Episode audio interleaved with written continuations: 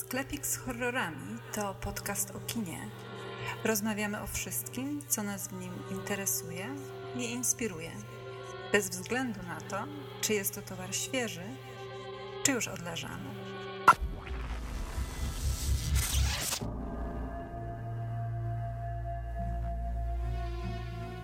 Here occurred the frightening and shocking history of Prince Dracula and the woman he loved. I have crossed oceans of time to find you.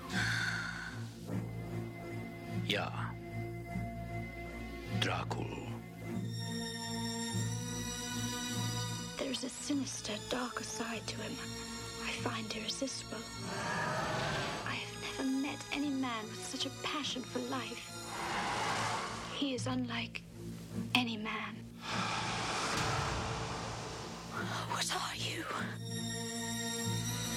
Vampires do exist. This one we fight, this one we face, can take on many forms. He is both young and old. He can appear as mist, as vapor, as the fog, and he can vanish at will. Oh, the power of his evil desire has no end.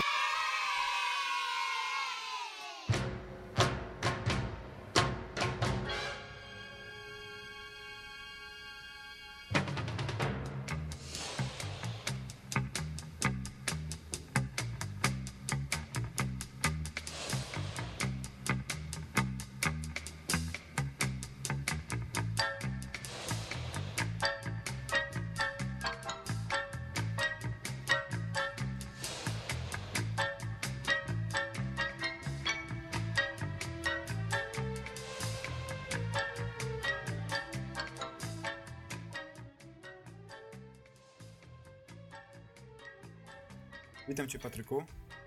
Witam Cię, Jacku. Kolejna odsłonie naszego podcastu i dzisiaj zajmiemy się filmem Dracula, reżyseria Francis Ford Coppola, ale zanim o samym filmie, dokonując świeckiej tradycji, chciałem zapytać Cię, cóż ciekawego się wydarzyło w świecie filmowym przez ostatni czas? Zakończył się warszawski festiwal filmowy. Róża zdobyła główną nagrodę. E, Tam dostał y, Smarzewski nagrodę publiczności również, prawda? Tak, tak, tak, tak.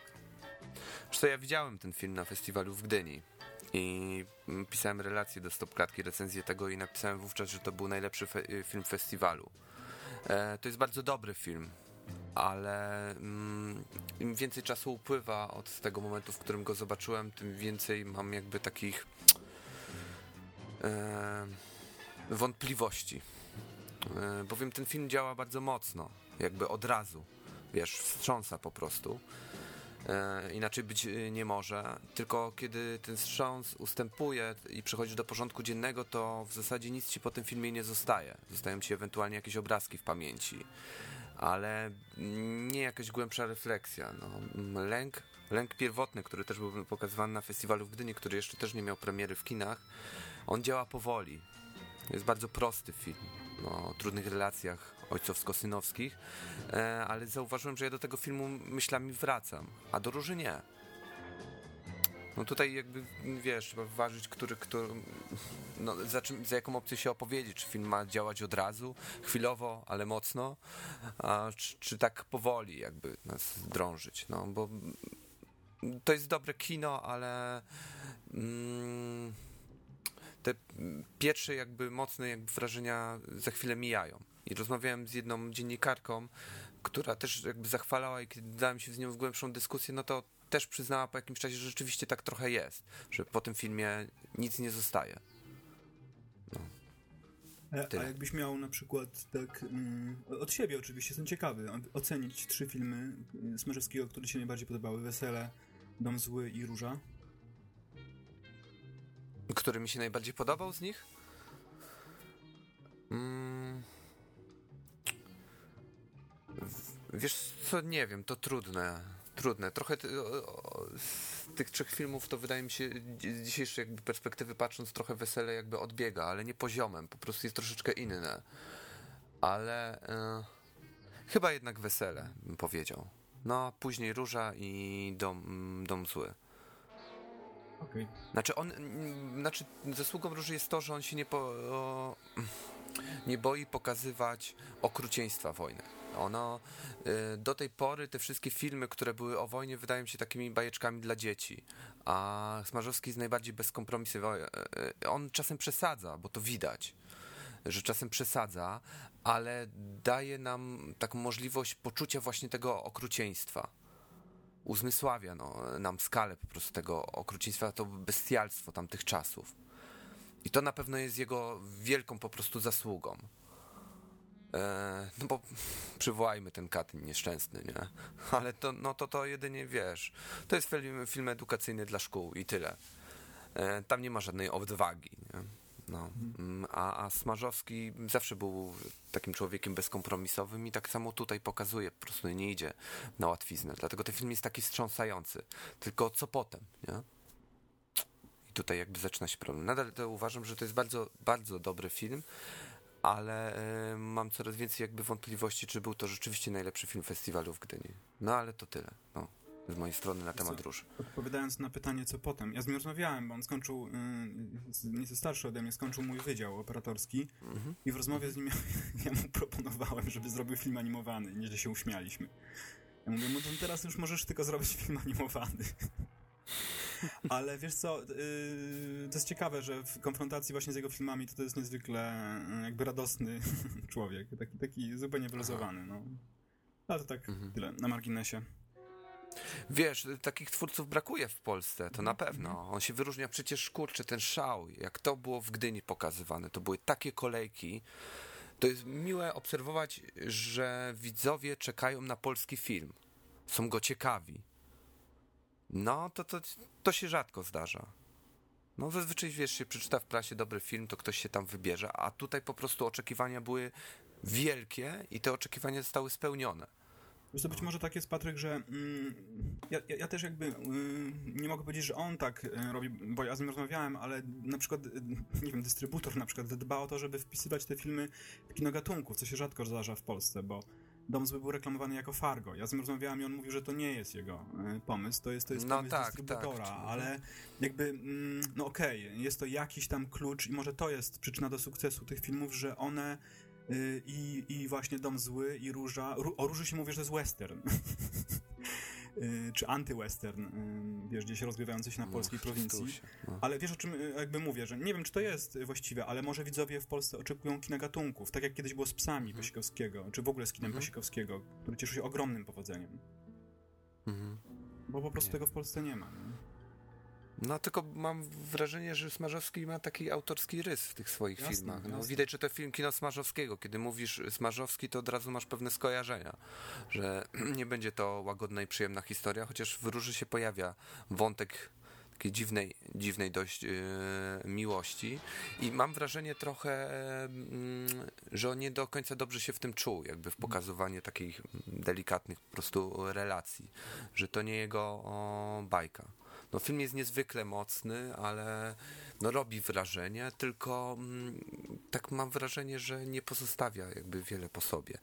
Ale jego, to, to jeszcze raz powtórzę, naprawdę jego wielką zasługą jest to, że daje nam właśnie poczuć jakby to, to, to okrucieństwo wojenne. Czujesz to po prostu, nie? to cię przeraża nie? i przerasta w zasadzie, a oglądasz to tylko na ekranie. Więc to niewątpliwie jest wielki atut dla tego filmu, bo żaden Wajda ani inny Munk nie, na to się nie mogli zdobyć i nigdy wcześniej po prostu w polskim kinie nie oglądaliśmy tak okrutnych chyba obrazków. No. I ten, ach, dobra, pójdźcie do kin. Później pogadamy. Zostawmy y, róże mm, i kontynuujmy dalej. Coś jeszcze masz do powiedzenia na pewno. E, No tak, e, że Fincher kłó- kłóci się z Sony. Oj tak, to jest dziwne, wiesz, y, Fincher już zaczął montować swój film, który y, Dragon with the Dra y, Girl with the Dragon Tattoo, który wchodzi na ekrany amerykańskich kin w grudniu, my będziemy mieli okazję go zobaczyć w styczniu, no i są niepokojące wieści, o których właśnie wspominasz. Coś jest niepokojącego na rzeczy.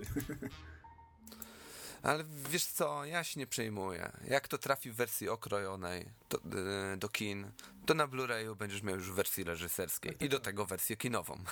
tak, tak, tak. Tam chodzi o 40 minut. Sony Pictures chce, Tak, żeby tak. No to sporo. 40 minut. To jest sporo, bo e, według wersji Finchera e, film ma trwać 3 godziny. No wiem, wiem, wiem.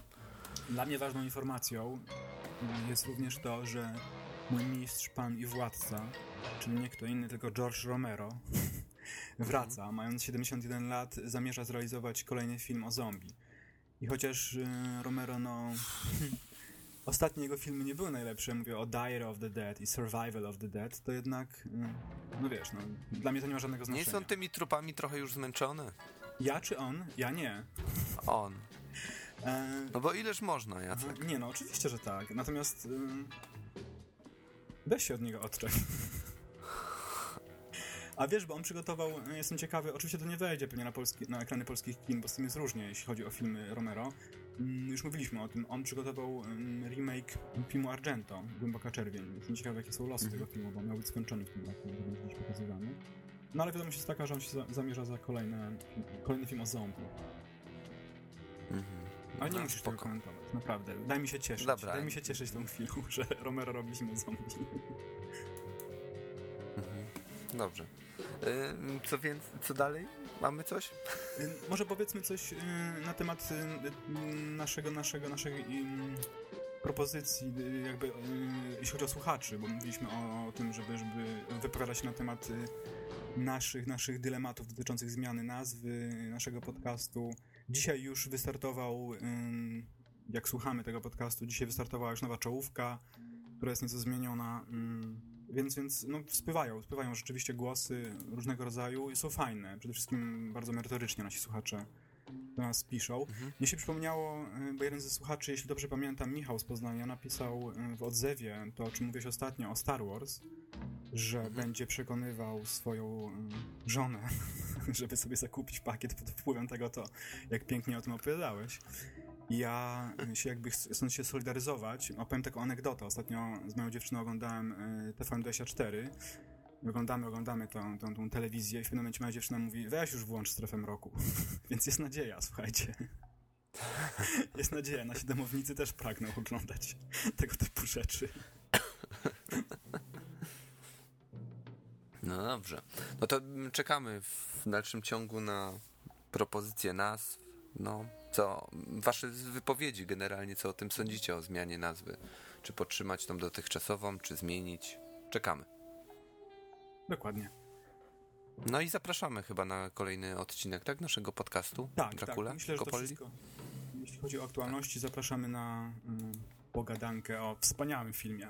Dracula Anna Domini 1992, reżyseria Francis Ford Coppola. Zaczynamy? Zaczynamy.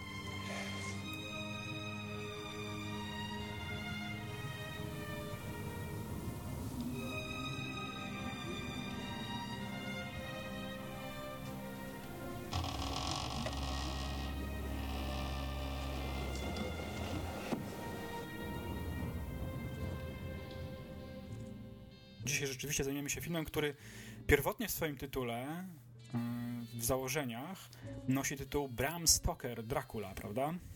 Tak, tak. Mhm. I nie jest to przypadek, że tak właśnie zatytułowano ten film. Ja zwróciłem uwagę, że Coppola, który jest reżyserem tego filmu, już wcześniej, e, realizując Ojca Chrzestnego, również podkreślał to w czołówce filmowej i nie jest to tylko zabieg no, czysto marketingowy, czy zabieg taki em, no, jakiś literacki czysto, tylko rzeczywiście w Ojcu Chrzestnym również mamy Mario Puzo, Ojciec Chrzestny. On wyraźnie, Coppola, zarówno przy Ojcu Chrzestnym, jak i przy Drakuli, chciał zwrócić uwagę, że mm, oba te filmy mają być w jego ocenie, czy w jego ym, wydaniu takimi przedłużeniami y, książki, to znaczy być wiernymi adaptacjami książki. Co o tym sądzisz? Mm, Tak, y, niewątpliwie. Zauważ, że chyba w dwa lata później powstało Mary Shelley z Frankenstein Kenneta Branacha, gdzie też podkreślono związek z literackim oryginałem. Natomiast jeżeli chodzi o wierność tej e- e- ekranizacji oryginałowym, to zdecydowa- zdecydowanie film Coppoli jest najwierniejszą adaptacją e, książki Stokera, ale mm, to nie oznacza, że jest przekopiowana po prostu jeden do jednego, czy przetransportowana do innego medium i nie zaszły przy tym transporcie żadne zmiany, bo takie istnieją. Zresztą wydźwięk jest zupełnie inny niż książki Stokera, ale o tym będziemy jeszcze mówić. Ja muszę wspomnieć tak na marginesie, że trochę jestem chorowity, dlatego mam taki głos. Obudziłem się rano właśnie Myślałem, z takim że... głosem, więc to muszę zaznaczyć, że czasem może mnie słychać słabiej, czasem lepiej, ale niewątpliwie trochę się będę męczył przy dzisiejszej audycji. No. E... Myślałem, że specjalnie, wiesz, zmieniłeś głos właśnie, żeby się bardziej wczuć w, w, dzisiejszy temat, bo jak wiemy, Gary Oldman, który wcielił się w Drakule również ma tam popisy dźwiękowe. A propos mhm. o, y, popisów dźwiękowych, to film dostał oczywiście również Oscara za najlepszy montaż efektów dźwiękowych. E, no tak, no tak wiesz, wspominasz o tych Oscarach, ale to nie do końca było tak dobrze y, przyjęta ekranizacja głosy były różne, mm, mm, bo pamiętam na studiach jeden z moich wykładowców wspominał, że dla niego to jest film niezwykle kiczowaty. Jedyne, co w nim jest wartościowe, to muzyka Wojciecha Kilara. I to nie był odosobniony głos. Ja mam sentyment wielki do tego filmu, bo go oglądałem w wieku lat 12 e, na urodzinach kolegi, który miał lat 13, a fragmenty oglądała jego siostra, lat 4. Więc nie wiem, czy ona dobrze wspomina te urodziny i jako, na jaką wyrosła osobę. Wiem, że ten film wywołał taką delikatną konsternację, bo 12 i 13 latki nie takich wrażeń się spodziewały, ale mimo wszystko mnie, mnie się bardzo podobało wówczas. No i ja jestem obrońcą tego filmu. Zresztą w ubiegłym roku na festiwalu Plus Camera Image, ja chyba to wspominałem na, w którymś odcinku naszego podcastu, ale wspomnę raz jeszcze. Oglądałem ten film w kinie, w kopii bardzo dziwnej, ale nie kopia filmu była najdziwniejsza, tylko dźwięk. E, a właściwie dubbing, bo ten film był dubbingowany, ale nie po polsku, żeby było zabawniej, ale po niemiecku. I dlatego Dracula mówił Ich Dracula. No. No ale widziałem film w kinie. Wiesz ja pierwszy raz ten film widziałem również w kinie i przyznaję, że zrobił na mnie ogromne wrażenie. To był chyba też rok 92. Ale ciekawe to, o czym mówisz, że ten film przyjęty został z różnymi reakcjami. Mhm. Ja mm, wiem, że ten film również miał być dla Coppoli takim antidotum na problemy finansowe związane z jego firmą, z jego studiem mhm. filmowym American Zoetrope. Mhm. E, ale to się nie udało. To znaczy, ten film nie, że pogrążył studio, ale nie uratował e, studia od problemów finansowych. Ale rzeczywiście Coppola wiązał z, tym e, jakieś nadzieje, bo bez wątpienia jest to film, który w swoich założeniach a nie wszystkie filmy Coppoli takie były, miał być filmem no, bardziej komercyjnym. Jak? Bardziej komercyjnym niż Czas Apokalipsy. Mm, przede wszystkim ten tytuł przychodzi mi do głowy, jak myślę o, o filmach, które realizował mhm. Coppola. Ale zwróć uwagę, Jacek, że to jest chyba ostatni film Coppoli, który mu się udał w moim odczuciu. A nawet jeżeli Oj, ktoś tak. go Oj, tak. krytykuje, tak. no to krytykuje zupełnie na innym poziomie niż te jego ostatnie dokonania wiesz, te, te, ta krytyka jest bardziej merytoryczna, bo też mamy z takim utworem do czynienia, w którym, którego to, czy byśmy chcieli, czy nie, to i tak nie pozbawimy pewnych yy, zalet. A później Coppola, jeśli się nie mylę, to później kręcił takie filmy jak Jack. Pamiętasz coś takiego? Jack? No, tak. no właśnie. Tak. No. Yy, więc tu, no, więc tutaj je, jeszcze jakby y, trzymał poziom, czy się nawet podniósł jeszcze troszeczkę, bo obok czasu apokalipsy, ojca chrzestnego, mm, rozmowy, no to wydaje mi się, y, wydaje mi się, że Dracula jest jego najlepszym filmem. Czy myślisz, Patryku, że powinniśmy y, streścić fabułę filmu? Nie, możemy sobie darować. Okej, okay. to wiesz co, to ja tylko y, szybko powiem, co było dla mnie bardzo ciekawe, jak mhm. zacząłem y, wgryzać się w meandry produkcji tego filmu, że pomysł na zrealizowanie tego filmu nie przyszedł y, jakby w, w, głowie Coppoli, tylko wziął się z tego, że to aktorka Winona Ryder podsunęła mu scenariusz. Czy do tego dotarłeś do takich informacji? Bo to dla mnie zaskoczenie dosyć duże.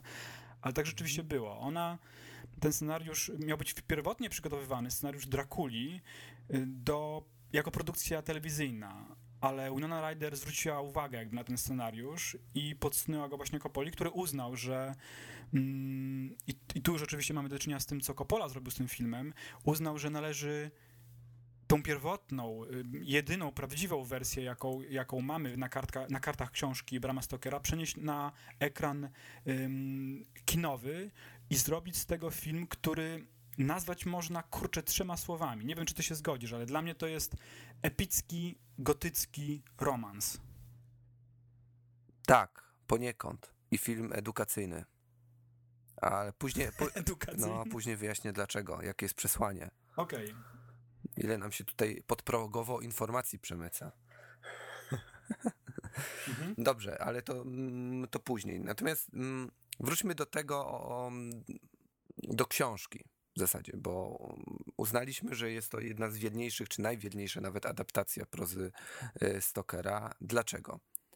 Nie tylko dlatego, że mm, mamy tutaj więcej elementów e, niż w poprzednich ekranizacjach wyniesionych z e, książki Stokera, którym Coppola rzeczywiście pozostaje wierny, a przeło- trzeba zwrócić na to uwagę, przełożenie w ogóle tej y, książki na film było niezwykle trudne, ponieważ ta książka opiera się na różnych notatkach, pamiętnikach, dziennikach, artykułach prasowych, notkach, przeróżnych właśnie takich tekstach. I z tych tekstów, czy fragmentów tych tekstów nieraz, e, jakby odczytujemy jakąś taką linię fabularną. Prawda? Jest, jest to zrozumiałe i czytelne? Tak, tak, tak, Tak. tak, tak, zgadza No się. więc Tak właśnie. jest pierwowzór literacki, No, taką ma formę, no, tak. Mówiliśmy o tym już. Mówiliśmy o tym, tak. Tylko, że e, Coppola to zachował w filmie. Kto nie zna książki, ten może tego nie zauważyć lub nie zwrócić na to specjalnie uwagi. Natomiast kto poznał oryginał literacki, ten wówczas zauważy, że bardzo często widzimy Jonathana, który pisze e, swój dziennik, Minę, czy bardziej Wilhelminę, e, która również pisze e, swój e, pamiętnik. Są różne teksty przewijające się przez ekran. Mm, To rzeczywiście no jakby nie wnosi zbyt wiele jakby do samej fabuły. To jest po prostu taki powiedzmy gadżet, który ma służyć do tego, żeby oddać pewne myśli bohaterów. Natomiast dzięki temu nie tylko udało się właśnie przekazać pewne jakby treści, ale też zbliżyć się do literackiego e, oryginału. Co też jest ważne, i tutaj już przechodzę troszeczkę dalej, jest to pierwsza i jedyna adaptacja Drakuli, w której e, Dracula e, zachowuje e, różne postaci. Tak było w książce, gdzie Dracula nie miał jednych i tych samych rysów, ale przybierał bardzo różne formy i tak dzieje się w filmie Coppoli, gdzie potrafi e, być starcem, potrafi być atrakcyjnym młodzieńcem, potrafi być odrażającym monstrum, potrafi być mm, gromadą szczurów, potrafi też być jakimś takim ulotnym pyłem, który się roznosi po pomieszczeniach. Dlatego no ma to swoje e, konsekwencje niestety. Wizerunek Garego Oldmana z Drakuli nie przyjął się w takim stopniu, jak wizerunek poprzednich Drakuli. Czy to z Nosferatu e, Herzoga, czy Nosferatu Murnała, czy Christophera Lee z adaptacji e, wytwórni Hammer. Tak? Tak, tak, du- dużo w tym prawdy. Rzeczywiście Gary Oldman, który wtedy w latach 90. no można powiedzieć, jego kariera nabierała naprawdę No to był jego najlepszy okres, tempa. ta pierwsza połowa lat 90. Tak, to był jego najlepszy y, okres. Widać tutaj, y, znaczy można zauważyć w tym filmie, że on skrywa się pod y, różnego rodzaju charakteryzacją. Jest taki efemeryczny. Ta postać, jeśli chodzi o jej wizerunek oczywiście. Przez to ona jest fascynująca, bez wątpienia, ale masz rację. Bardziej pamięta się wizerunki stworzone przez charakteryzatorów tutaj, kostiumy, niż samego Gary Oldmana, w przeciwieństwie na przykład do postaci odgrywanej przez Hopkinsa, prawda? Mhm. Tak, tylko cho- chodzi mi też o życie tych wizerunków jakby w popkulturze, takie szerokie. Że Nosferatu u Murnała e, funkcjonuje, Herzoga może mniej, ale gdzieś tam jakieś pamięć o, o jego wyglądzie mamy.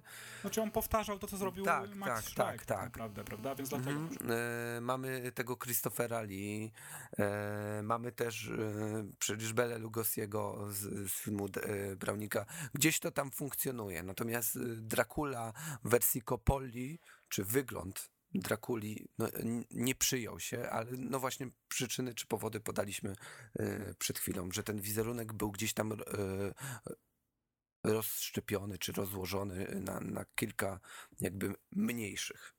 No. She leapt to her death into the river that you spoke of.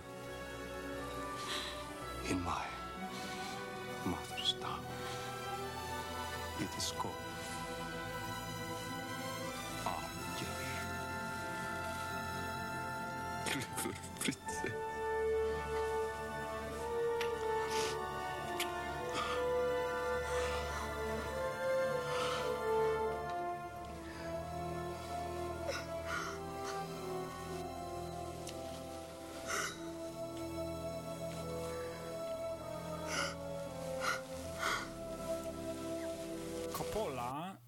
Tylko w jednym wypadku zdecydował się na efekt postprodukcyjny. Coś, efekt specjalny, który został wykonany już po skończeniu y, filmu. Mam tu na myśli scenę z taką zielonkawą poświatą, która wchodzi do y, pokoju Miny. Mm, Jeśli dobrze pamiętam, Miny. Kojarzysz ten, ten, ten, ten, ten fragment? Nie, nie, jeszcze raz. No. Poświata, poświata, która przechodzi przez y, z zewnątrz do pokoju wchodzi, taka, taka, taka mgiełka. Aha, tak, tak, tak. To jest tak, jedyny efekt o, e, specjalny, który został stworzony na etapie postprodukcji. Natomiast wszystko to, co widzimy na ekranie, dlatego mówię, że ciężko e, w to uwierzyć, ale rzeczywiście tak jest. To są tylne projekcje, to są podwójne ekspozycje, to są zabawy z lustrami, y, makietami mm, i różnego rodzaju trikami, które były znane od pra- tak naprawdę od początku istnienia kina.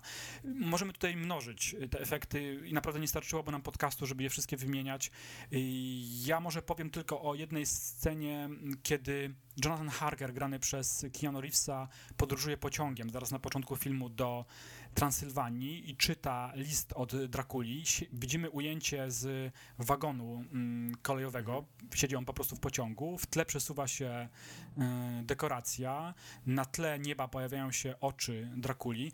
I to wszystko zostało zrealizowane no, taką metodą znaną co najmniej od lat 30. Otóż Keanu Reeves siedział w pomieszczeniu, w hali y, zdjęciowej. Całość y, wagonu na specjalnych sprężynach była przesuwana na boki, żeby udawać efekt jadącego pociągu. Natomiast to, co widzimy za oknem, to jest tylna projekcja, czyli mamy ekran ustawiony, mm, no zwykłe prześcieradło, można powiedzieć, ustawione za oknami tej, tej, tej, tego wagonu. Z tyłu jest projektor ustawiony, który wyświetlał wcześniej nagraną makietę, która została sfilmowana. Mm, i również za pomocą podwójnej ekspozycji na makietę nałożono oczy y, Gary Oldmana, czyli to jest łączenie obrazów, które znane są od dawien dawna w kinie. Mamy tutaj y, dużo efektów takich specjalnych, które na przykład wykorzystują ym, poklatkową animację. Pamiętasz, jest taki, taki mo- motyw, kiedy widzimy subiekt y, Drakuli w ogrodach w Londynie. Jest taki bardzo rozedrgany obraz. On się, jest takie zbliżenia na kwiaty, które więdną, kiedy on się porusza. To wszystko jest oczywiście robione kamerą poklatkową. Również efekt znany co najmniej od czasów Starewicza, naszego polskiego animatora, czyli od przedwojnia. Ym, no, no, no, tak, to zostało zrobione. Scena, kiedy na przykład y, Johnny, Jonathan Harker goli się i widzimy jego odbicie w lustrze, to również jest efekt znany no, od czasów braci Marx. Nie ma lustra, to po prostu jest y, dziura, w której y, na, z drugiej strony dekoracji stał Keanu Reeves, a do nas, y, do, tyłem do kamery stał jego dubler i w ten sposób można było pokazać, że na pierwszym planie pojawia się ręka Drakuli, która nie ma odbicia w lustrze, bo lustro po prostu nie istniało. Mamy tu do czynienia z efektem również często wykorzystywanym, który już omówiliśmy w przypadku omówienia filmu Ni- Nightmare on, on Elm Street, czyli odwróconej y, grawitacji.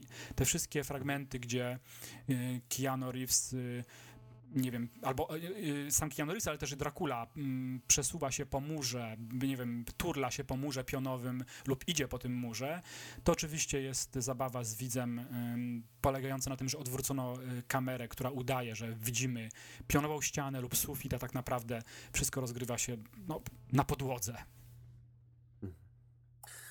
A czy wiesz, Jacek, e, w- w jaki sposób Coppola nawiązuje do Browninga? Jest jeden fragment, nie wiem czy o tym mówisz, jeden fragment dialogowy. Tak, posłuchaj. Wspaniałe Dzieci nocy. Cóż za piękna muzyka. To jest wspaniałe i mnie to strasznie rozbawiło, bo ten fragment nie pojawia się w książce Stokera. Ewidentnie został wyciągnięty z, z tej słynnego dialogu um, Lugosiego, który mówi Listen to them, children of the night, what the beautiful music they made. I ten fragment... Łatwo to przegapić, bo to nie jest tak wyeksponowane jak u Browninga. To jest, y, pojawia się w tej scenie przy goleniu, Tak. że się tak wyrażę. Jest to wspaniały Natomiast To, co smaczek. jest ciek- y, ciekawe i co kwestionuje, czy podważa późniejszy o rok czy dwa lata wywiad z wampirem, y, to jest mm, podtrzymanie wszystkich zabobonów powiedzmy, y, które później Brad Pitt kwestionuje ym, w filmie Neila Jordana dotyczących właśnie wampirów. A mianowicie Dracula u Coppoli rzeczywiście boi się krzyży, boi się luster, wspomniałeś o tej scenie pękającego lustra, e, boi się wody święconej i czosnek jest takim właśnie antidotum na wampiryzm. Widzimy to w scenie e, z Lucy, kiedy ona już rozłożona na łożu i, powoli e, konająca e, jakby ma na, na stoliku czosnek i się zaczyna dusić w tym e, momencie. Czyli wszystko to, mm, wszystkie te gadżety, które, mm, których bał się Dracula, bały się wampiry, w całych, o których się mówiło na przestrzeni właśnie różnych em, książek czy, czy filmów zostały tutaj podtrzymane, a później zakwestionowane przez e, Jordana w wywiadzie z wampirem, a wcześniej przez Anne Rice w jej książce. Tak, dlatego y, wracam do tego, co powiedziałem na początku. Jest to epicki, gotycki romans. On rzeczywiście odwołuje się wyraźnie do takiego właśnie romantycznego myślenia o wampirach i, i, i, i to wszystko, co powiedziałeś, te wszystkie Oj nie, artefakty. Jacek. Jacek, nie, ja to podważę. To jest No to mit towarzyszący temu filmowi. To jest, ja to podważę. E, o czym jest ten film? Jakie jest przesłanie tego filmu, które jest nam przekazywane gdzieś tam podprogowo? E, Jacek, ten film jest ostrzeżeniem przed HIV. Tak, tak, Patryk, ale jeszcze zanim zaczniesz, ja wiem, o czym chcesz powiedzieć. Ja Dlatego to nie może być piękny romans. Tak, tak, ale ja chciałem powiedzieć, że mm, to, No. co wcześniej, ty, o czym ty wspomniałeś, że tu jest zachowane, y, cała ta mitologia dotycząca wampirów sięga właśnie jeszcze czasów y, mistycyzmu takiego romantycznego, gdzie, gdzie właśnie zwykły czosnek okazywał się, wiesz, y, amuletem. Ale wiem, o czym chcesz powiedzieć. Mhm. Teraz, mówiąc o latach y, 90. I i zresztą HIV. reklamowano prawdziwa miłość trwa wiecznie i tak dalej, i tak dalej, i wiesz, przetrwa wiek i, i ten. Dobra, nim y, roz, rozwinę ten wątek dotyczący HIV i dlaczego tak interpretuję ten film, mimo że nie jestem w tym zakresie jakoś specjalnie oryginalny, bo takie głosy pojawiały się po premierze tego filmu. Jeszcze y, wtrącę... Mm, o czymś, co Coppola dokonał jako pierwszy, a mianowicie mm, Dracula w jego filmie jest zarówno postacią fikcyjną i historyczną. Oj, bowiem-. Tak, tak, tak. On jest y, rzeczywiście tą, tym Drakulą wyniesionym z książki Brama Stokera, ale jest też Wladem Drakulą, którym się inspirował Stoker, kiedy pisał swoją powieść. Ja powiem ci Prawda? szybko, mogę? Skąd to się tutaj wzięło? są wy... y, Czekaj, jeszcze skończę. Ym, tutaj są wyraźny ten początek. Przecież Dracula walczy, Vlad Dracula walczy z, z, z Turkami. To, że staje się potworem, staje się wampirem, wynika z tego, i tutaj mamy odpowiedź na to, skąd bierze się wampiryzm, mm, bierze się z jego sprzeciwu wobec Boga. Ta słynna początkowa sekwencja, w której on wbija miecz w krzyż i wylewa się krew. Co więcej, E, on w pewnym momencie mówi coś takiego. Poczekaj, muszę poszukać tego fragmentu. E, Osiągnięcia mojego rodu przyszły do legendy. Jestem ostatnim w swoim gatunku. I ja myślę, że on się właśnie do, odnosi do wampirów. Jakby rzeczywiście te legendarne wampiry, nie, niektóre, które rzeczywiście są, o których się mówi, e, dyskutuje. E, tak, no, już tak y, kończąc y, ten wątek, to jest bardzo ciekawe, że y, wyraźnie się odnosi poza tą jakby początkową sekwencją, że Dracula jest tym samym Wladem Drakulą, który niegdyś tak brutalnie mordował swoich e, wrogów. Tak, wiesz co, to ja szybko, zaraz ci oddam głos, bo dalej masz też rzeczy do mówienia, ale szybko ci powiem, skąd ym, to się wzięło, to znaczy u Kopoli. To było jego marzenie, można powiedzieć. On sam twierdzi, że jako dziecko zobaczył film Dracula Toda Browninga i jako mądry chłopiec, mały, y, czy tam dorastający chłopiec, sięgnął po y, Encyklopedię Britannica i z przerażeniem odkrył, że w tejże encyklopedii, która uchodzi za najlepszą encyklopedię na świecie, istnieje mm, nazwisko Dracula. I właśnie opowiada o Vladzie, y, pochodzącym z Bałkanów, który mordował bardzo bestialsko swoich wrogów, wybijając ich ciała na pal. I Coppola odkrył jako właśnie dorastający chłopak, wow, to nie jest fikcja, on naprawdę istniał. I to rzeczywiście powtórzył w tym filmie. Ja tylko jeszcze szybko powiem, jeśli mogę, ten prolog filmu zupełnie mnie rozwala. To jest fantastyczne. To, jak, jak, jak sposób jest to opowiedziane. Narracja Antonego Hopkinsa, y, wizual, y, wizualna strona tego, to, że na przykład on mówi o opadku Konstantynopola i widzimy spadający na posadzkę krzyż. To jest tak plastycznie, przepięknie opowiedziane, tak komiksowo równocześnie i tak y, barokowo, czy bardziej bizantyjski sposób niż, niż barokowo, tak, tak pełnym plastycznie. Cała ta sekwencja, która potem przechodzi w, do XIX wieku, ten cały prolog, no nie wiem, chyba tylko Władca Pierścieni, pierwsza część, gdzie również mamy do czynienia z takim prologiem, mówię o, o, o drużynie Pierścienia, był równie porywający, zarówno y, naładowany treścią, jak i plastyką. Tak, tak, tak y, zdumiewający sposób dla mnie. Este bleste Marta, hasta ileja, lui Dumnezeu.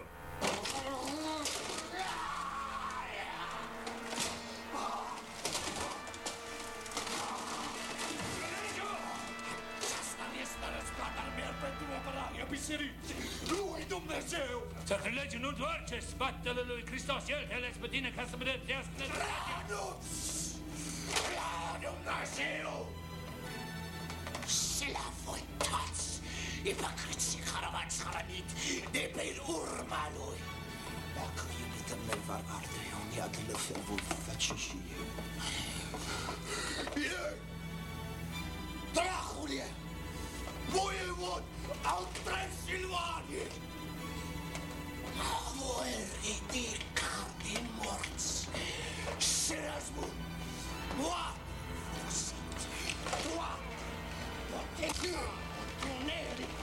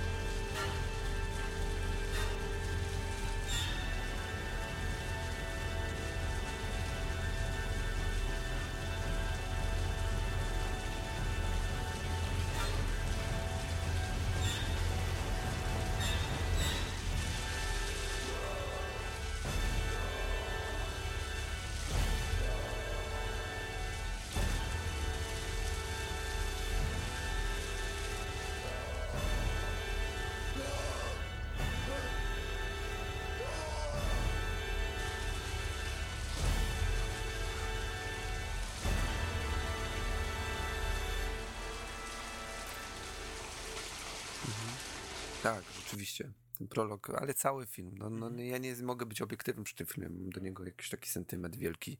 I oglądałem go wcześniej, no nie wiem, 3-4 miesiące temu, więc jakby jest dowód na to, że często do tego filmu wracam. E, dobra, zacznę o tym, o tym hifie.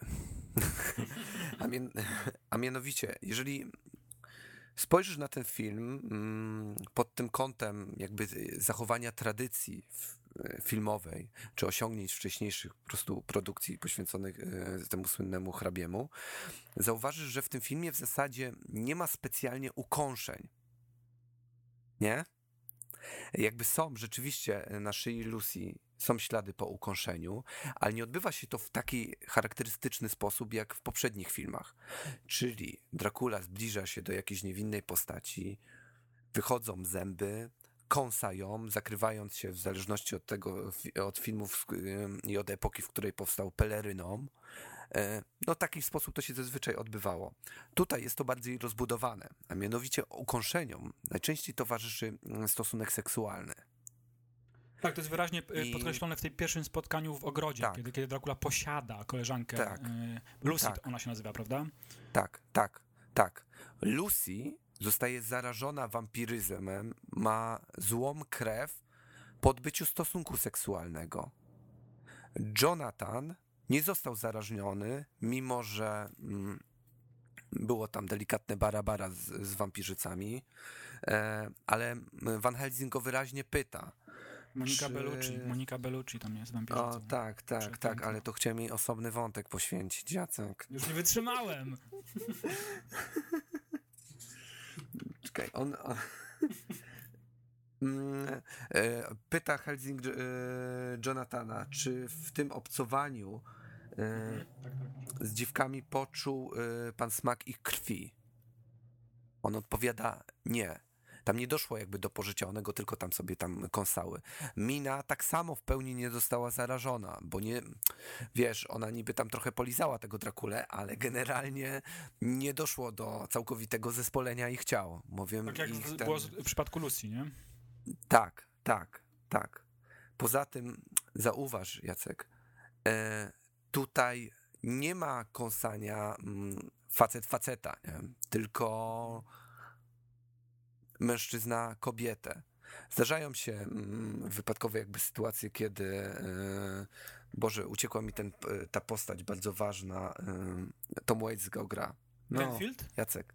No, Rainfield stara się kąsać mm, tego mm, doktora, ale mu się to ostatecznie nie, nie udaje. Więc to wszystko jakby powoduje, że no, że musimy uznać po prostu, że mówi się troszeczkę o zagrożeniu właśnie takich niezobowy, jakie, jakie płynie z niezobowiązujących stosunków seksualnych. E, Czekaj, jeszcze jest coś takiego. Ja mam kilka fragmentów wypisanych, dlatego e, muszę, muszę do nich wracać. Van Helsing mówi o Lucy, Lucy coś takiego. Lucy nie jest zwykłą, przypadkową ofiarą. Tak, tak, tak. Ona jest ochotnikiem, powiedziałbym nawet chętnym rekrutem. Jest kochanką diabła. Kochanką. Właśnie. No. Tak, tak. A AIDS? AIDS, no to, to trzeba brać, no oczywiście to się nie pojawia w filmie, bo nie ta epoka, e, ale generalnie ten, ta interpretacja wynika z tego, że jest to z okresu, w którym powstał ten film. Prawda? Kiedy się o AIDS bardzo głośno mówiło, e, gdzie em, mój nauczyciel religii, m, katecheta, możliwe, że to był ksiądz, powiedział, że znaleziono antidotum na HIV. To był rok 93. Wiesz co było? Aha. Co? Czarne porzeczki. Halleluja. No, ale aleluja i do przodu. Halleluja do przodu. Słuchaj, wiesz co? No. Mm, No, ale y, na marginesie wspomnę, ten ksia- sam ksiądz czytał listy jakichś więźniów, y, więźniów, którzy patrzyli w lustro i zamieniali się w diabły, nie? Nie wiem, czy on chciał przestraszyć nas, czy co. Dobra, był fanem już nieważne. Słuchaj, Ale ale po Ważne No. jest to, jeśli mogę nawiązać do tego, o czym ty mówiłeś, i to jest bardzo istotne, i, i, i warto o tym pamiętać, y, zwłaszcza słuchając naszego podcastu, mając na uwadze to, co robiliśmy wcześniej. My zawsze, jak omawiamy filmy starsze, czy one pochodzą z lat 30. czy 50., mówimy o kodeksie Heisa, mówimy o Mhm. tym, że nie można było często pokazywać lub mówić o pewnych rzeczach. Mówiliśmy to w przypadku Frankensteina na przykład, że odwo- Mhm. odwoływania do Boga były niedopuszczalne. Wszelkie Mhm. niuanse seksualne były niedopuszczalne. Natomiast Coppola, znajdując się w latach 90. XX wieku, jest w tej komfortowej sytuacji, że może wszelkie mm, niuanse albo nawet te podprogowe jakieś informacje, które były w cały, cały czas w tej historii, to co mówiliśmy o Drakuli, że chodziło również o choroby weneryczne ym, w podtekście y, tego filmu, nie można było mówić o tym dosłownie. Tutaj zgadzam się z tym, że ta sek- seksualność y, i odwoływania do Boga, te blu- bluźnierstwo, które się tutaj pojawia, y, no było, było y, możliwe i przez to ten film również staje się bardzo mocny. Ta scena prologu, kiedy właśnie Dracula Tak, tak. wydziera Popowi, zresztą granemu przez Hopkinsa w podwójnej roli krzyż, rzuca go na ym, podłogę kościoła i zaczyna krzyczeć A później słynna scena, kiedy mówi do y, Van Helsinga, stojąc y, przed nim jako nietoperz, ale rodzaj to jest potwora nietoperza, mówi do niego, popatrz, co twój Bóg ze mną zrobił. No. To są rzeczy, które nie byłyby dopuszczane w wcześniejszych y, filmach grozy pochodzących jeszcze z lat 50., a może nawet Hammer by się na to nie zdecydował. Tak dosłownie. Tak, tak. Mhm. Natomiast tutaj ten przekaz jest wyraźny, bo cały czas się mówi o złej krwi, o zarażeniu krwią. Cały czas jest to jakby powtarzane, ale nie nachalnie. Właśnie, żeby dopatrzyć się takich przekazów, jednak y, trzeba się skupić na tym filmie. Co więcej, mm, popatrz na Lucy. Lucy jest e, młodą, niedoświadczoną osobą, która mm, nie wie, jak wygląda stosunek seksualny. Ona w pewnym momencie mówi, kiedy ogląda te zbereźne obrazki do a Boże, ja mówię o Minie. Minie. Mina jest młodą osobą. Oglądają która mówi właśnie- podręcznik Kamasutry indyjski. Tak, tak, tak, tak. I mówi właśnie Drusi, ci ludzie rzeczywiście robią takie rzeczy, ale jest wyraźnie tym zafascynowana. Ona udaje tylko oburzenie, ale generalnie mocno ją tam kręci. Przy y, spo, pierwszym spotkaniu z Jonathanem, które oglądamy, to ona inicjuje jakby pocałunek, nie? Ona jest bardzo taka zainteresowana, co, się, co jest po drugiej stronie. Możemy tu E, mówić o, więc- rodzącej się emancypacji kobiet. To również był, wiesz, w XIX wieku, czy na początku XX wieku te ruchy e, feministyczne e, zaczynały się w Anglii już. Mhm. Wiesz co, nie wiem czy do końca, czy mógłbym się tak w pełni zgodzić z tym stanowiskiem. Bo jednak ona, wiesz, tam do Drakuli ją ciągnie, ale tą żoną Jonathana zostanie, nie? Bo tak mu było obiecane. Później, co prawda, mm, się sprzeniewierzy i lekko tak nadszarpnie ich związek, ale nie wiem, czy, czy bym tak daleko po prostu szedł. Natomiast ten, ten film aż ocieka takim erotyzmem, prawda? Jest jak na przyzwyczajenie odbiorcze dwunastolatka jest filmem niezwykle mocnym. No, tak, tak go zapamiętałem i ta potworność tego filmu i, i ta muzyka, która buduje taki nastrój grozy, ale przede wszystkim właśnie ta seksualność, która jest obecna nieustannie w tym filmie. Lucy is to be married in the autumn, and she is already planning out her dresses and how her house is to be arranged. The only detail she hasn't attended to is who she is going to marry. I don't know what to do with myself. I think I'm about to have three marriage proposals in one evening. Boy, I, I hope there's enough for me to go round. Star Quincy P. Morris. What is that? A Texan. Quincy P. Morris. He's so young and fresh. Like a wild stallion between my legs. You're positively indecent. I just know what men desire. Watch. Quincy, darling. Imagine a Texan here in England. Quincy is so young and so fresh, it is almost impossible to believe that he has been to so many places and had so many hmm. adventures. Let me touch it. So big. Little girl. I hold your hand, and you've kissed me. And if these things don't make us friends, nothing ever will.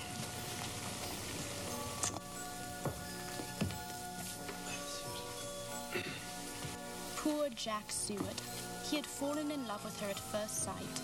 A superb doctor, he has an immense lunatic asylum all under his own care. This should prepare him well for life with Lucy.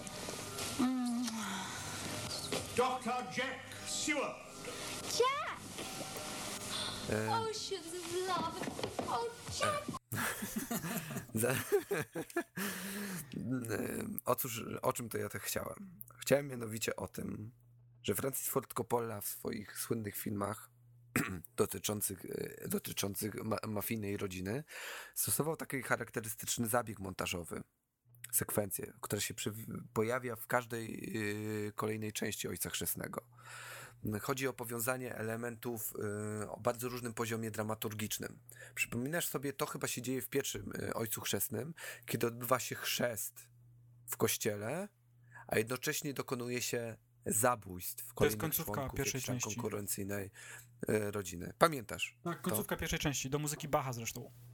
No i zauważyłem taki zabieg w Drakuli. Po raz pierwszy, a widziałem ten film niezliczoną mm, liczbę razy, że ponownie jakby to stosuje. Chodzi mianowicie o scenę, w której yy, Mina bierze z Jonathanem ślub, a jednocześnie bestia wpada do chorej już Lucy, żeby ją tam e, No unicestwić, zabić. omamić. No, Mhm. no, no. E, I zauważyłem, że nie wiem, czy w innych filmach, bo ja pamiętam ten zabieg w kolejnych trzech częściach Ojca Chrzestnego.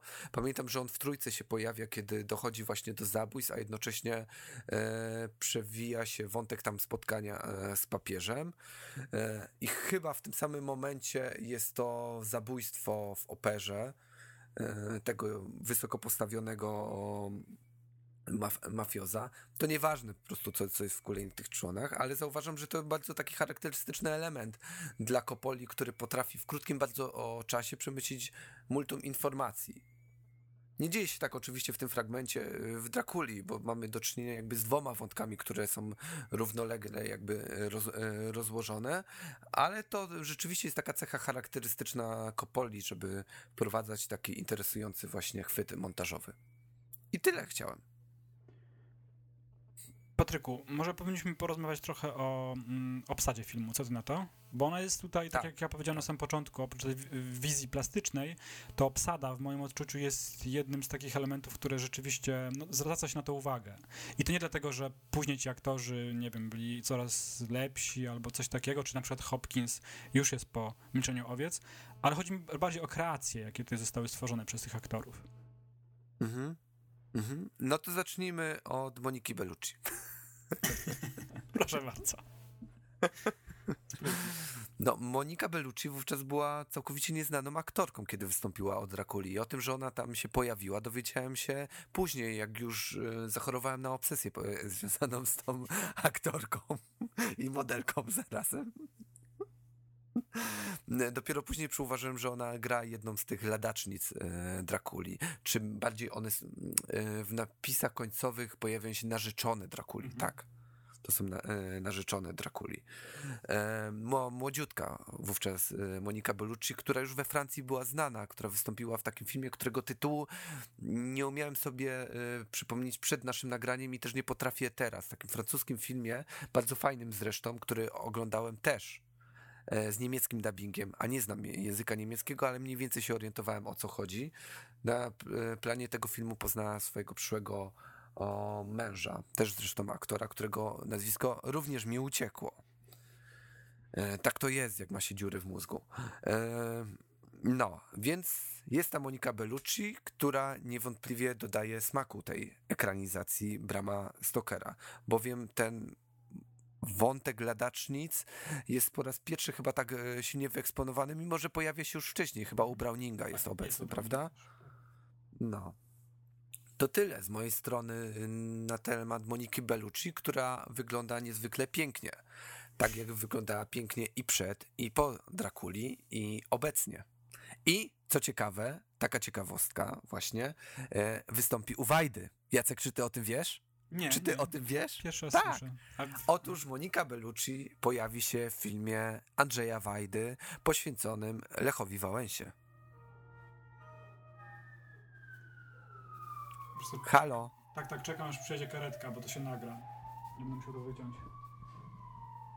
No, przejedzie.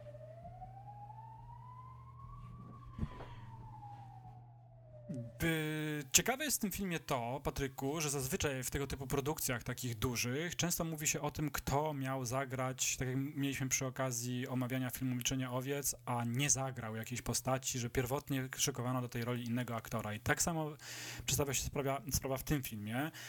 Mm, My dzisiaj oczywiście z trudnością jesteśmy sobie w stanie wyobrazić, że ktoś inny mógłby zagrać Van Helsinga, e, nie wiem, Renfielda, Jonathana Harkera, mm, Harkera, ale jednak y, były takie przymiarki i między innymi do roli Van Helsinga pretendował Liam Neeson. Znany ci Mhm. Qui-Gon Jinn z, ze Star Wars. Wiesz co, nie, nie pasowałby, nie pasowałby. Znaczy znam Liama Neesona nie, nie tylko z Gwiezdnej Sagi, ale on był wtedy dużo młodszy. Może później by, teraz by się mógł sprawdzić w tej roli, ale on nie jest tak, jego aktorstwo nie jest tak ekspresyjne jak... e, jak w tym, i nie sądzę, że mógłby się na coś takiego zdobyć, jak e, Boże, ale Hopkins? jak, jak Hopkins, jak Hopkins, którego wydaje mi się to obok ym, Milczenia Owiec jest to jego najlepsza rola. Tak, też, też Może dlatego, że tak inna. Do roli Drakuli szykowano Andy Garcia. To aktor, który również występował w trzeciej części Ojca Chrzestnego. Do roli Mhm. Renfielda szykowano aktora Steve Buscani. To kojarzysz na pewno. No jasne, on by się nadał, on jest chory. Natomiast, jak już mówimy o Renfieldzie, zacznijmy od ról drugoplanowych, bo ty zacząłeś od roli trzecioplanowej. Rolę, w rolę Renfielda, y, jednej z ukochanych naszych postaci w ogóle w Drakuli, różnego rodzaju, bo mówiliśmy i podniecaliśmy się u Browninga, jest to Dwayne Fry. Tutaj zagrał nie kto inny, ale no nie zawodowy aktor, raczej muzyk, artysta, Tom Waits. Co sądzisz o jego kreacji? A mnie się podobała, poradził sobie. My master, mój mistrz się zbliża. No mm, dobre, dobry jest. Dobry jest. A możliwe, że pomogła mu w tym bardzo dobra charakteryzacja, wiesz, to samo otoczenie tego szpitala psychiatrycznego, w którym on przebywa, mm, te kostiumy, czyli ten pancerz, który na niego jest nałożony, żeby nie, nie mógł nikogo innego atakować. Nie, wydaje mi się, że sobie poradził. Y, Anthony Hopkins, wspomniany przez ciebie, gra tutaj y, Van Helsinga. Winona Ryder to oczywiście y, Mia. Mm, Harker, wiesz co, tutaj rzucę tą, ten, ten, ten, ten, ziarno dziegciu, że dla mnie Keanu Reeves jest no, w tym filmie albo postać jest taka, albo sam Keanu Reeves jej nie udźwignął. Jest, jest jakaś taka trochę przezroczysta. Nie wiem, co A jaką on rolę udźwignął ten chłop? No nigdy mu się to nie zdarzyło. On jest niezwykle drewniany za każdym razem. Nawet w Matrixie. Matrix jest bardzo dobrym filmem, ale Keanu Reeves nie jest dobrym aktorem. Rzeczywiście ta postać jest trochę papierowa i trudno byłoby z niej rzeczywiście coś więcej wycisnąć, ale mm, no Keanu Reeves dołożył swoje, czyli był po prostu kawałkiem drewna chodzącym i mówiącym.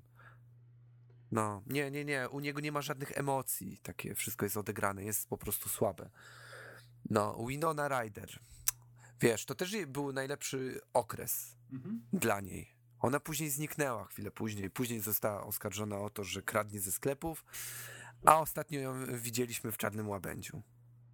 A jeszcze wcześniej w Star Treku J.J. Abramsa. Tak? No to jej nie pamiętam stamtąd. No. Ale ona była po Edwardzie Nowożycorenkim, e, pojawiała się też e, w innych produkcjach. Kolejna No. Mhm. i, i też w Drakuli. No to był szczęśliwy dla niej e, okres. Tak jak dla Gary'ego Oldmana, o którym już e, wcześniej mówiliśmy, prawda? Który był chwilę przed Leonem Zawodowcem. No. Z Gary'em Oldmanem jest w ogóle ciekawa sprawa, bo bez wątpienia jest to aktor, który mm, no, dużo dał z siebie w tej roli. I to nie mówię tylko o tej słynnej, często przereklamowanej kwestii, że on miał uczulenie na lateks i maski lateksowe, które mu były zakładane, doprowadzały do tego, że był wożony do szpitala, bo, bo po prostu mdlał. To jest część historii tego filmu, ale wiesz co, zwróciłem na to uwagę, że mm, Gary Oldman widziałem takie fragmenty z planów zdjęciowych Drakuli. No, był dosyć trudnym aktorem na planie i często dochodziło do sprzeczek. Y, Tam często lecą faki, widziałem to. Gary Oldman rzuca takimi fakami, y, no nie bezpośrednio do Kopoli, ale odwracając się od niego, idąc w kierunku kamery, która rejestruje, mm, dokumentuje sceny z planu. On, on się wykrzywia, robi dziwne miny, jest zły, nie zgadza się na kolejne duble. Mało tego, w scenie, tej słynnej scenie, kiedy oblizuje brzytwę mm, Harkera, on y, podczas kręcenia tej sceny był piany. I rzeczywiście rzadko się zdarza, że tego typu informacje przechodzą do, do, do oficjalnych ym, dokumentacji oficjalnego planu zdjęciowego. Ja takie coś zobaczyłem w jednym z dokumentów, właśnie oficjalnych dokumentów z realizacji tego filmu. I sam Gary Oldman tam mówi, że y, to jest jego rola, on się świetnie tutaj jakby realizuje i chce da dawać dużo z siebie. I jest taka sekwencja, która świadczy również o metodzie, jaką zastosował e, Francis Ford Coppola podczas realizacji tego filmu. Właśnie e, metoda pisana z, z dużej litery, chciałby się powiedzieć. On zaprosił wszystkich aktorów do takiego ludnego miejsca, Napa Valley, na taką wieś, gdzie przez miesiąc oni y, robili dziwne rzeczy. Nie wiem, czy, czy, czy się z tym spotkałeś. Oni między innymi, no czytali wspólnie, ci główni aktorzy, czytali wspólnie powieść Stokera, ale również y, odbywał się tam właśnie rodzaj, takie, rodzaj takiego y, teatru pantomimy, odgrywali y, bardzo abstrakcyjne często ćwiczenia aktorskie i Potem na planie często to się pojawiało, y, rodzaj takiej właśnie improwizacji. Jest taka scena, o której już wspomniałem, kiedy y, Dracula jest zamieniony mm, w nietoperza, stoi na łóżku, na łóżku leży y, Mina i Coppola chciał uzyskać efekt tego, że cała ta gromada Van Helsinga, Harkera bardzo boi się Drakuli i nie mogli uzyskać tego efektu, tego przerażenia. I wpadł na pomysł taki, po jakimś dublu, że wszyscy aktorzy, którzy brali udział w tej sekwencji, wszystkim aktorom y, zakryto oczy czarnymi takimi opaskami i tego nie nagrywano oczywiście, natomiast w pełnej charakteryzacji e, wokół tych aktorów Gary Oldman przechadzał się i mówił e, im dziwne rzeczy do uszu, szeptał, krzyczał, popychał ich i jak sam wspomina Gary Oldman w wywiadzie, że no, to było właśnie to, co on uwielbia. Jeśli jemu się daje um, taki fragment, że on ma wzbudzić kimś grozę, że ma pokazać rodzaj, dziwny rodzaj takiego właśnie um, atmosfery um, strachu, no to on w to idzie. I widać to dokładnie, że, że on czuje się jak, no, jak, jak, jak jakiego użyć przysłowia do tego, takiego odpowiedniego...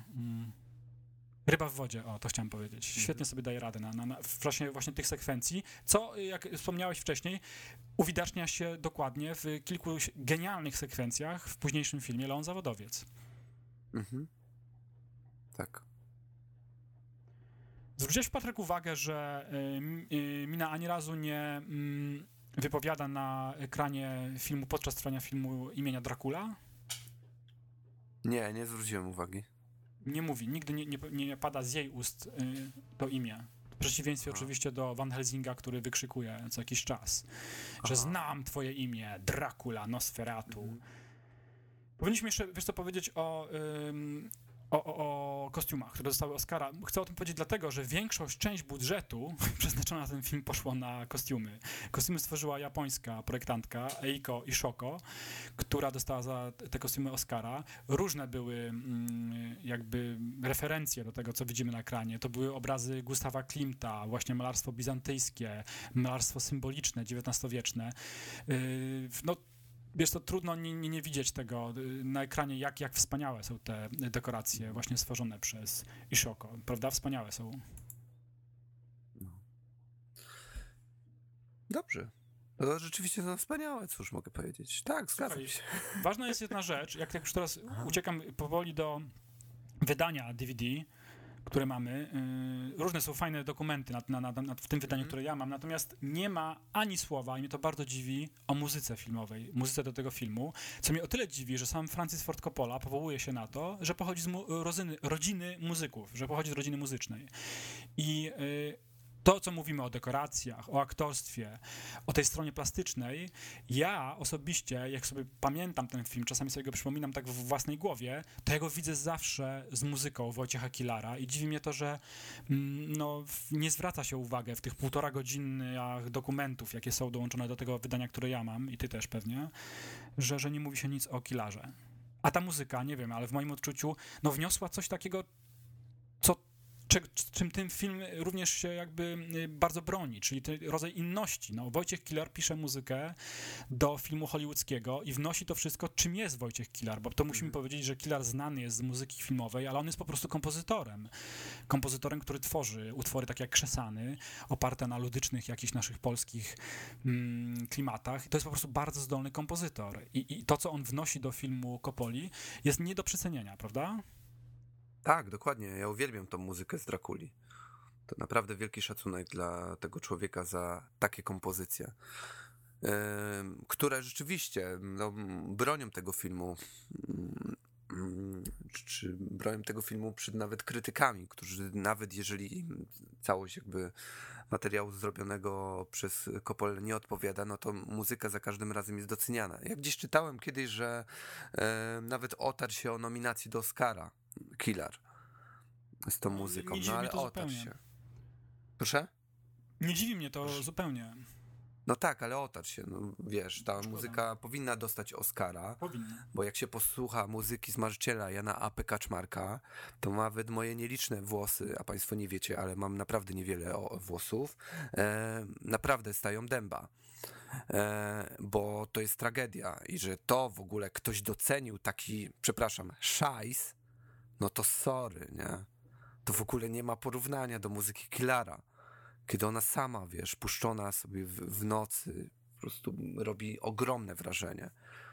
Kiedyś słyszałem, że w ruinach teatru w Gliwicach odbył się koncert em, właśnie wyłącznie z muzyką Killara. Kurczę, ty nigdy nie byłeś zapewne w Gliwicach w ruinach teatru, ale to są, em, to jest spalony po prostu obiekt tam x lat temu, który nie został wyremontowany, tylko w zasadzie podtrzymany. Ja tam byłem. Więc masz takie. W... Byłeś tam? Tak, A tak, no niesamowite byłeś miejsce. tam, przecież tam miałeś prelekcję. Tak, no to wiesz, jak to miejsce. wygląda.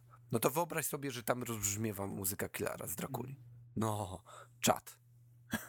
Ona jest liryczna, ona jest pompatyczna, Mhm. ona wykorzystuje cały aparat właśnie symfoniczny. To się rzadko zdarza w, w moim odczuciu wśród amerykańskich kompozytorów, którzy piszą muzykę do filmu, że tak y, kompletnie wykorzystuje instrumentację. No, mamy tam, zresztą on, oczywiście fragment się pokaże w na, na naszym epizodzie. Wiesz, y, Killar po prostu skomponował muzykę. to Dokładnie, nie bo jest tak, jest że wymyślił, y, bo tak się dzieje w Hollywood, że kompozytor wymyśla motyw, który później jest przetwarzany przez y, innych pracowników y, fabryki snów.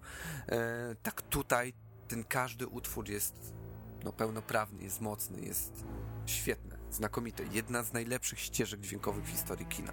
Nie boję się Zgadzam czegoś się. takiego powiedzieć. Zgadzam się, zgadzam się.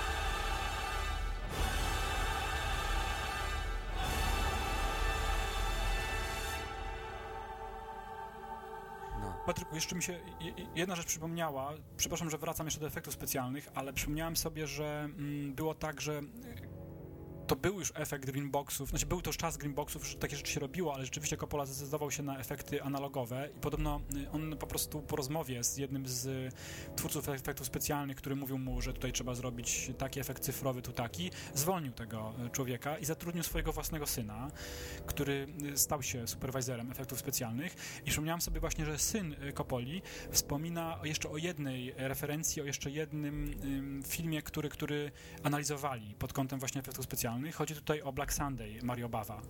Również ten film, mhm. fragmenty tego filmu, zwłaszcza fragment ym, pogoni y, karoty czy tam powozu, mhm. był wykorzystywany jako referencja. Właśnie coś podobnego próbowano jak Mario Bawa stworzyć y, w tej scenie również pogoni powozu w filmie Dracula. To tyle, jeśli chodzi o suplement do, do, do efektów specjalnych. ja powoli to już wszystko, co mam do powiedzenia na temat filmu. Nie wiem, czy ty jeszcze coś chcesz mówić. Nie, możemy opisać wydanie, bo ja mm, mam to, mm, mam i na DVD, i na Blu-ray. I pamiętam tak dobrze, wiesz, tych materiałów dodatkowych, o których wspominasz, ale one są, mamy na pewno to samo wydanie DVD, a wydanie Blu-ray mm, jest w zasadzie no, identyczne z wydaniem DVD. Przynajmniej ja nie pamiętam, żebym się dopatrzył tam jakichś różnic ale możliwe, że gdzieś tam tkwią jakieś takie, a jakość filmu, jeżeli by porównywać DVD i Blu-ray, jest w zasadzie identyczna, z tą różnicą, że na Blu-rayu nie ma letterboxów, które są na DVD, jeśli dobrze pamiętam, prawda? Tak, tak, tak. No, więc tak, tego nie ma, ale to nie jest jakość Blu-ray, niestety. To nie jest jakość Blu-ray. No, więc można sobie odpuścić i pozostać przy dwupłytowym wydaniu DVD. Wydanym w Polsce przez Imperial, Cinepix. Powiem, że to wydanie tak. jest. Y, szybko wymienię, co się na tym. Y, oprócz filmu, co się znajduje na tym y, dwudyskowym wydaniu. Y, mamy wprowadzenie do filmu. Y, wprowadzenie wraz z Francem Fordem Coppola. Możemy zobaczyć ten film. Znaczy, on wprowadza nas. Jest komentarz audio reżysera. Są cztery dokumenty. Łączna y, długość y, trwania tych dokumentów to półtorej godziny. I to naprawdę są fajne dokumenty. To jest y, dokument Making of Dracula, czyli pols po polsku o realizacji filmu Dracula. Mamy tutaj dokument o kostiumach, y, gdzie poznamy Eiko i Shioki, która nam opowie o tych dokumentach. Mamy mm, dokument o efektach specjalnych i tutaj syn Kopoli nam o tym opowiada i pokazuje, jak to było robione. Bardzo fajny dokument. Mamy o, dokument o mm, aktorstwie, y, czyli, czyli metoda szaleństwa, taki nosi tytuł do tego dokumentu. Oraz y, 30 minut niewykorzystanych y, scen. I wiesz co, zazwyczaj te sceny niewykorzystane mm, no, są różne. One są, one są niewykorzystywane z jakiegoś powodu. Natomiast tutaj jest co najmniej ze dwie sekwencje, które mi się strasznie podobają. Mm, jak właśnie y, sprytnie, bo o tym nie powiedzieliśmy jeszcze, przechodzi obraz w obraz w filmie, bo to jest bardzo też charakterystyczne dla tego filmu, że działa Coppola, jeśli chodzi o montaż, na pewnych skojarzeniach. E, na przykład pióro pawia, y, ten, ten charakterystyczna końcówka, gdzie, gdzie mamy taki okrąg kolorowy, zamienia się w tunel, po, w którym jedzie pociąg. I również w tych wy, wyciętych scenach jest kilka takich sekwencji, gdzie na przykład tego nie zobaczymy w filmie później, że narzeczona Drakuli leży w krwi, tam pamiętasz w prologu w tym, w tym e, kościele, krew mhm. dotyka jej włosów, po prostu, bo jej coraz jest więcej tej krwi, bo ona spływa z krzyża i to płynnie mhm. obrazem przechodzi do mm, sceny, w której mi, Mia, Mina ma myte włosy przez, przez koleżankę Lucy. Ta scena wypadła, ale właśnie bardzo fajnie pokazuje bez użycia komputera na przenikaniu, jak, jak łączy się przeszłość tam średniowieczna z tą rzeczywistością XIX-wieczną na zasadzie właśnie takiego y, montażu y, skojarzeń, można powiedzieć, wyciągniętym z Eisensteina, czyli y, włosy wilgotne od krwi zamieniają się w włosy, które są myte mm, po prostu. No, takie rzeczy. Mhm. No, to tyle.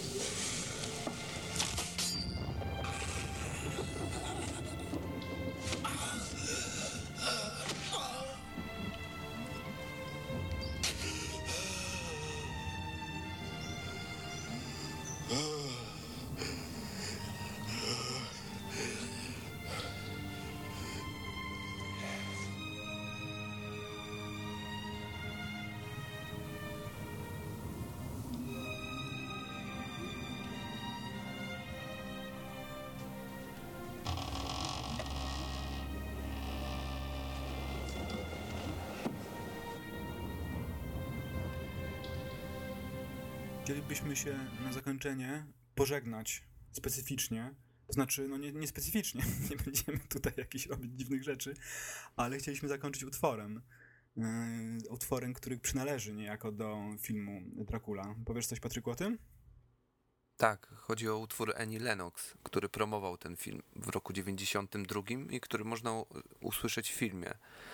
Ale możliwe, że nie wszyscy go słyszą w filmie, bo naprawdę trzeba troszeczkę wytrwać. On się pojawia na napisach końcowych, ale też nie od razu. Tylko słyszymy bodajże dwa utwory Wojciecha Kilara, po czym pierwsze takty następują e, piosenki Annie Lennox.